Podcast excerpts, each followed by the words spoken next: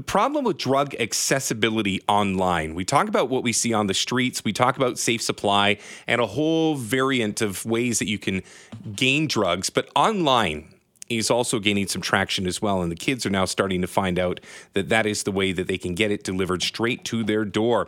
To talk about this, uh, I think there's some great insight coming your way. Mark Steinkampf, retired VPD sergeant and the executive director of Odd Squad Production Society. Mark, good afternoon.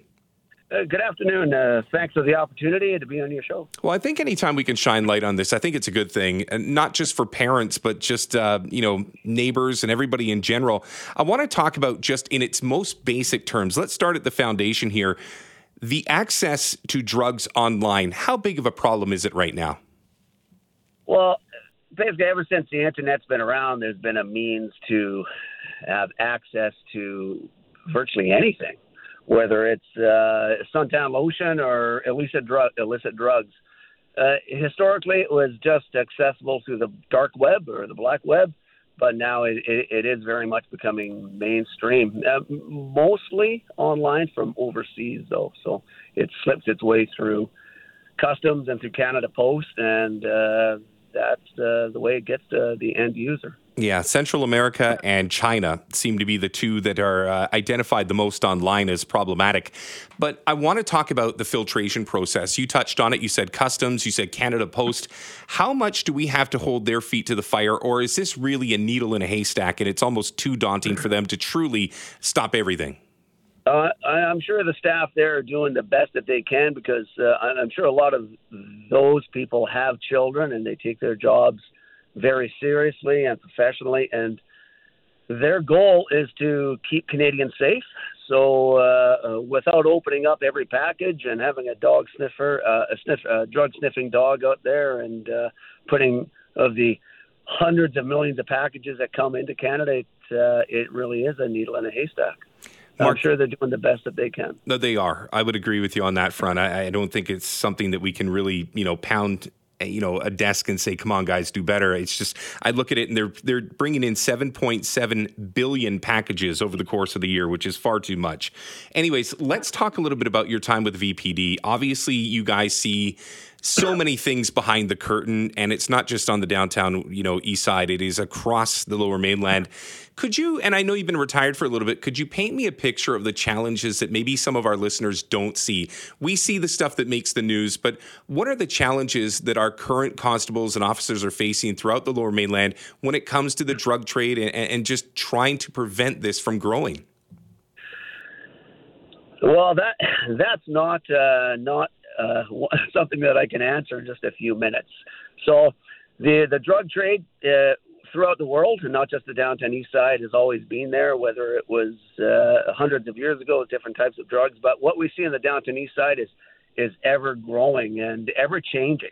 So, uh, earlier in the uh, early in the century, it was all heroin for opiates and you know there'd be some some pharmaceutical in a pill form as well. But since it's changed to fentanyl, the the vulgarity of people's addictions is uh, is extreme, and most people are going to have uh, a dual diagnosis addiction as well. So they'll have a fentanyl addiction, and then they'll have a stimulant addiction, and and that's probably going to be mainly methamphetamine and maybe some crack cocaine in there as well. So it it's not an easy answer uh, to to help people there, but uh, uh, I think that a a uh, concerted effort to help people stop using with uh, uh, with treatment on demand, and on the on the uh, where we started Odd Squad, helping youth uh, um, not go down that road in the beginning. Give give them knowledge. You know, you know, not the old Nancy Reagan say no type stuff. Yeah, we know that doesn't really work, but have knowledge. K N O W. And that's uh, very much where Odd Squad sits. we we focus on youth and uh, we uh, we mentor youth through some of the programs, whether it's our judo program or or woodworking or w- walking kids through the Duke of Edinburgh process or many of the other programs that we have.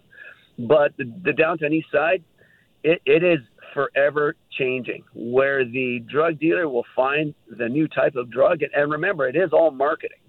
So if a drug dealer can corner the market on something, and for a person who's an addict nothing really matters. Uh, it, no, I'm not. I'm talking about the people who are on the street and their drugs are very, or sorry, their their cycle of addiction is very extreme.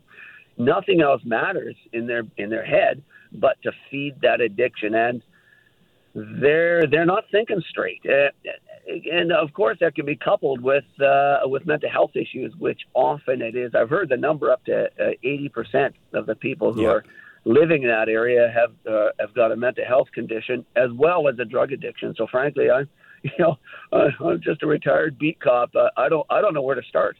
Yeah, I, I, would imagine it's frustrating, but I think with the Odd Squad, and if you're listening and want to learn more about it, it's oddsquad.com. I think one of the things that I really appreciate you doing, Mark, is the fact that you've started with people in the sixth grade. You're starting with kids to try and educate them, not just on how addiction occurs, but, uh, you know, even things like violence and, and gang life, things that I think really, as you get into high school, become available to these kids. Well, I think that for for parents and mentors and coaches and and uh, people who have got influence, positive influence on young people, it starts even before that.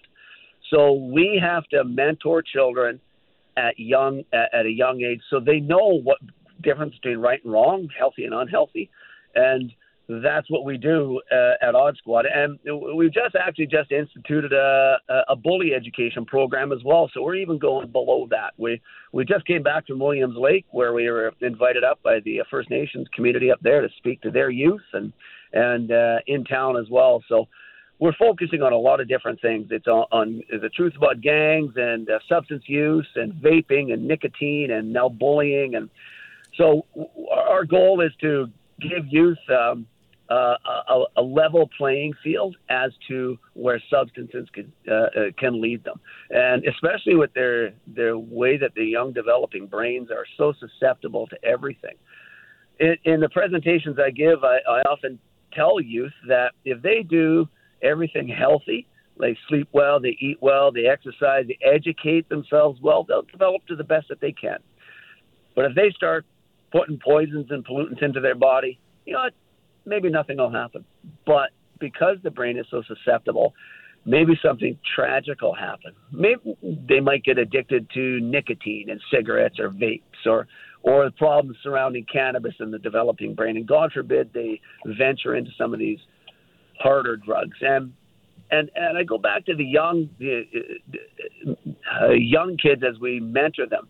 We need to give them strategies on how to deal with peer issues and peer problems and peer pressure. Mm. I'm I'm I'm pretty old and I still get peer pressure. I just I just know how to deal with it. And Mark, so, I think it's a great conversation point, and I really do thank you for coming on today. And the fact that you have started the Odd Squad, or you know, you've made it available to the public, is a big deal. And I love that you're actually putting boots on the ground and getting around the Lower Mainland and across the province, for that matter. Thank you for the time today, and thank you for all the insight. I appreciate the opportunity. It's my Thanks. pleasure.